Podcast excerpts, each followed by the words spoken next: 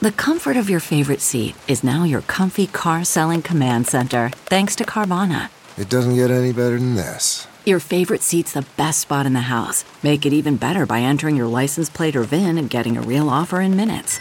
There really is no place like home. And speaking of home, Carvana will pick up your car from yours after you finalize your offer.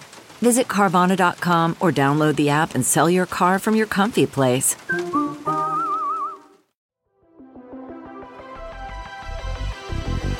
Welcome to the Gaming Ride Home podcast for Monday, May 18th. I am Kyle Hilliard. Here's a whole bunch of video game stuff that happened recently. Nintendo sets expectations for potential delays. Minecraft developer Mojang changes its name and teases some future projects. We know what songs won't be in the Tony Hawk remake, and Oculus Quest hand tracking is moving out of beta soon. Nintendo addresses potential future delays. Nintendo has not announced any big delays for any games yet. In fact, it announced a new Paper Mario game just last week that will be releasing in July, but it's obviously a concern when it comes to considering what Nintendo's 2020 will look like. The company's president, Shuntaro Furukawa, recently addressed some of those concerns in an investor call, which was later transcribed and shared as a PDF on Nintendo's website. You can find a link to it in the show notes. But here is maybe the most interesting highlight, which is a long quote, heads up here from Furukawa. During the previous fiscal year, when manufacturing in China was temporarily suspended in February due to COVID 19, it caused the delay of shipments of Nintendo Switch hardware intended for sale in Japan. The effect on our overall business performance, however, was minor. Although manufacturing has been gradually recovering since March, the impact of COVID 19 spread globally in the second half of March and in April, which made it impossible to procure sufficient quantities of some components. As a result, we are not in a position to be able to produce the full quantity of units we actually want to produce. That said, there are signs of gradual improvement, and so we anticipate that the impact of COVID 19 on production will subside to some degree by summer, and that the volume we will be able to produce throughout the year will align with our sales forecast units for the fiscal year. But if the impact is prolonged or worsens further and parts procurement and or manufacturing are affected again, then there is a possibility that we will be unable to produce the quantities needed to fulfill our current sales forecast. With regard to software, we have more titles planned for release in this fiscal year beyond the ones we have already announced, and we have accounted for those in the financial forecast. However, many employees of Nintendo and our partner companies are currently working from home, and the differences in development environments between home and office may make it difficult to release titles as currently planned should the impact be prolonged. At this point, we are presenting our financial forecast on the assumption that titles can be released as planned. Furukawa also emphasized that, in the face of potential delays, it will focus on reminding new players brought in by Animal Crossing that there are lots of other Nintendo games worth playing. Here's another quote. We need to ensure that we are communicating the appeal of our already released evergreen titles to consumers and creating opportunities for consumers to experience them. For example, we feel that the potential demand has not yet been filled for Ring Fit Adventure, which released last year and continues to be in short supply worldwide. Accordingly, we will put emphasis on its sales as a core title during the fiscal year as well.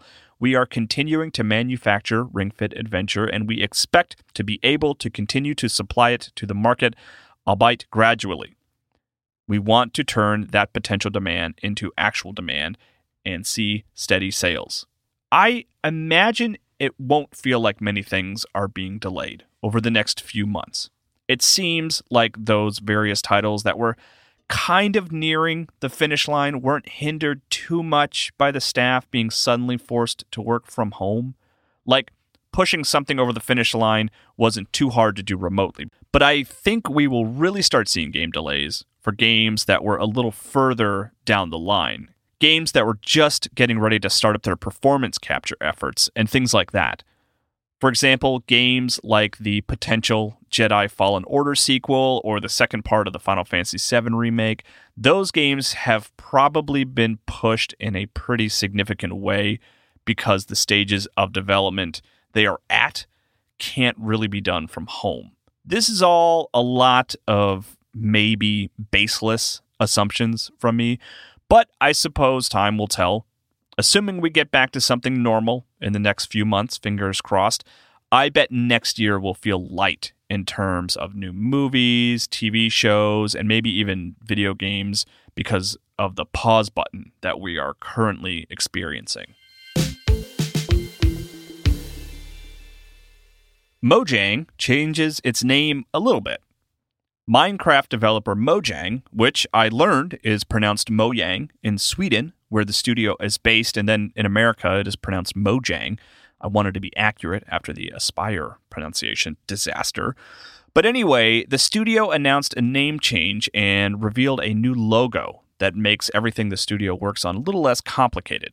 It basically is just put all the different disparate studios that work on Minecraft around the world under one big Mojang umbrella by changing the name to Mojang Studios. It has also dropped what it described as the dragon slash apple slash candle slash sewing machine next to the name, and now it's just the word Mojang made up of these little three dimensional objects the studio has dubbed Mojangs. Apparently, the word Mojang roughly translates to gadget in Swedish, so it makes sense that the logo is now made of little gadgets. It's adorable. This was all announced as part of Minecraft's 11 year anniversary, which it recently celebrated, but there were some interesting tidbits in the blog post that were not related to the logo refresh.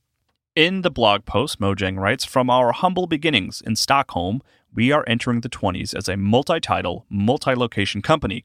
Following Minecraft Earth and Minecraft Dungeons, we're planning a feature film, preparing an epic live show, and playing with ideas for brand new games.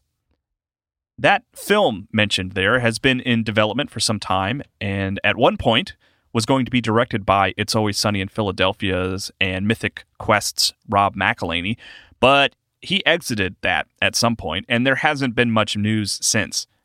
The Epic Live show is new, as far as I know, but the main thing that I was focused on, and one that I really like, is the idea that Mojang is playing with ideas for brand new games. I think it would be cool if the studio functioned a little like Game Freak. They are constantly working on their Juggernaut franchise. In the case of Game Freak, it's Pokemon, but for Mojang, it would be Minecraft. But they still occasionally make time for smaller experimental releases. I would love to play Mojang's Drill Dozer, for example. I don't know how interested Microsoft is in letting Mojang release smaller games like that, but I would love to see the studio spread its wings a little and mix it up.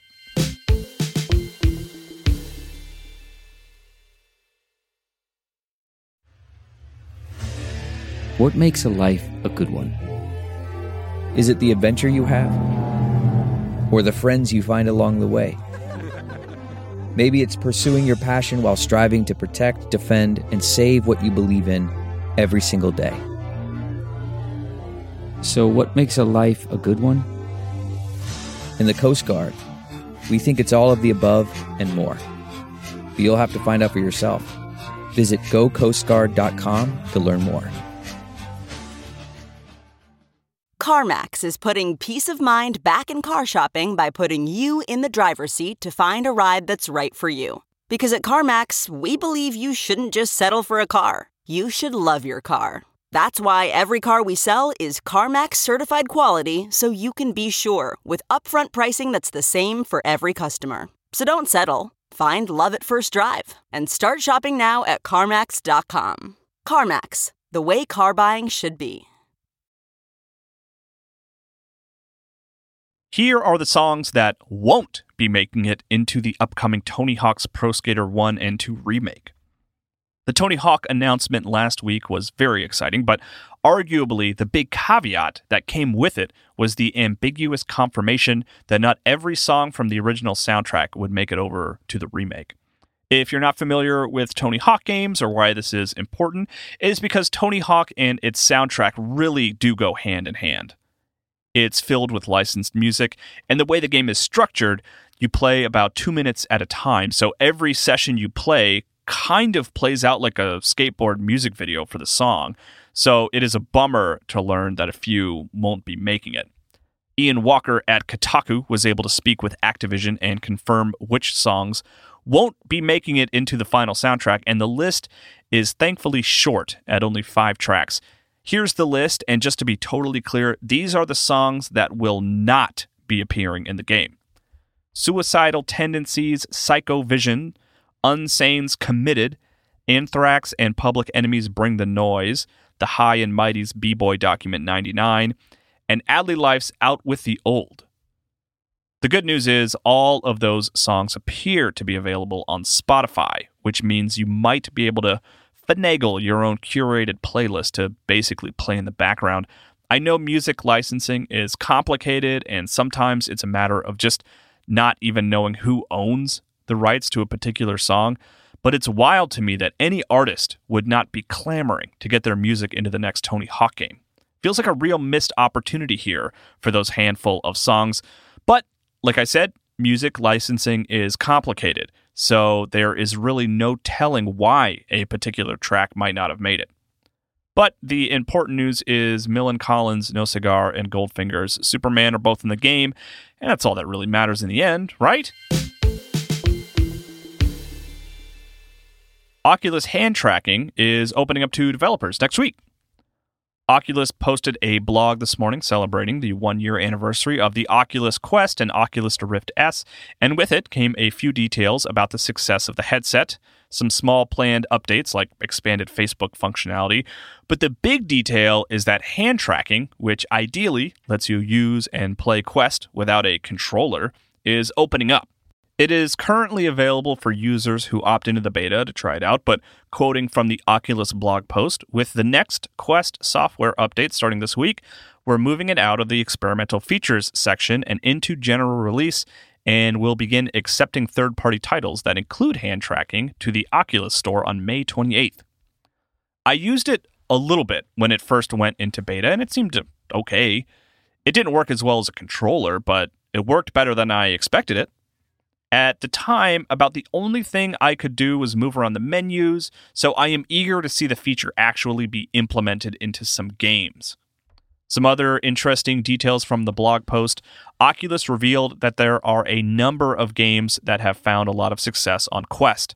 The blog reads, we're thrilled to share that more than 10 titles have generated over $2 million in revenue on Quest since we started shipping last year, including Moss and Pistol Whip, and Superhot VR has gone double platinum, surpassing 2 million copies sold worldwide across all VR platforms. Very happy to see both Moss and Pistol Whip finding success. Moss is a game where you play as a little mouse exploring what appears to be an apocalyptic world abandoned by humans, I think. It's intentionally vague, but it sets up an interesting story that ended on a bit of a cliffhanger, so I would love to see a part two. And I think I've talked a few times about how much I like Pistol Whip. If you like Beat Saber at all, it's kind of in that vein, an intense rhythm action game. The blog post ends promising a big sale to commemorate the year to start on May 21st. That's it for gaming news today. My big game this weekend was Final Fantasy 13. I played the game a lot when it first came out, but for the most part, I, I really don't remember much. Everything feels pretty new, but I definitely know I have a better handle on the combat this time around. I feel like I am maybe getting to about where I left off last time. Maybe. I want to finish it. We'll see if I make it. I got a few corrections here today and some general feedback. Hendrik Ramos Gomez at Pero Invisible tweeted at both me and the Gaming Ride Home Twitter account, so you know they're serious. And they said, How dare you say Miku is not real, you monster? And you know what? Fair. Is it really up to me to decide if an animated woman with a manufactured voice made inside a computer is real? Of course not. A good student on Twitter at JCOAD820 shared something crazy with me that I have linked in the show notes I talked recently about how the Lions shared its upcoming schedule using Animal Crossing, which I hypothesized was a first. And while I still think I was right about Animal Crossing specifically being used for the first time. It turns out it was not the first time video games have been used. The Carolina Panthers, which I guess I should root for because I'm from South Carolina, shared their 2019 schedule with a montage of video games, including Super Mario Kart, Pitfall, Tony Hawk, Pokemon Go, and a bunch of others. Each featured game was customized to show the date and feature Panthers players and more. It's really complicated and dense, and it honestly kind of blew my mind. Kevin Marcello, which is at Kevon Marceloff with a PH at the end, sent the Gaming Ride Home Twitter account a DM to clear up some details about Story of Seasons, Friends of Mineral Town, which I appreciated very much. They wrote, Hello! The GBA Friends of Mineral Town is actually a remake slash port of Harvest Moon 64 and Harvest Moon Back to Nature, Back to Nature being the PlayStation game, which Kevin says is their favorite Harvest Moon game. And then they continued, So I'm considering getting excited for the Switch remake. Love the show. Thanks for the release announcements. There was also more Friends of Mineral Town on the GBA where the protagonist is female and you can romance the males. I mention this because some of the Switch screenshots also show the female protagonist and hearts on the males' names. Still don't like the art style, but I think I'll get it on launch. So there you go. Thanks for clearing all that up, Kevin, and thank you for the lovely compliments. I appreciate it. If you have corrections or just feedback in general, like everything you just heard, prior to this moment, feel free to send me tweets or DMs to either at Kyle M. Hilliard or at Gaming Ride Home, or you can send an email to kyle at ridehome.info.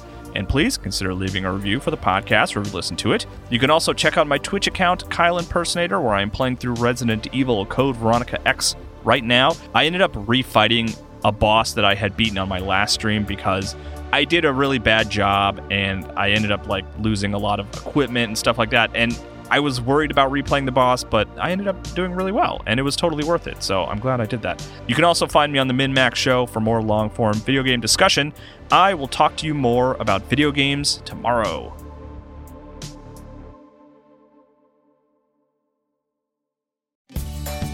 Have you ever wondered how to say good morning in Italian? Or what is goodbye in French? You can ask Alexa. Just say, What is happy birthday in German? Or how do you say hello in Japanese? Do you want to know how to say I love you in Spanish? Ask Alexa and start learning a new language today.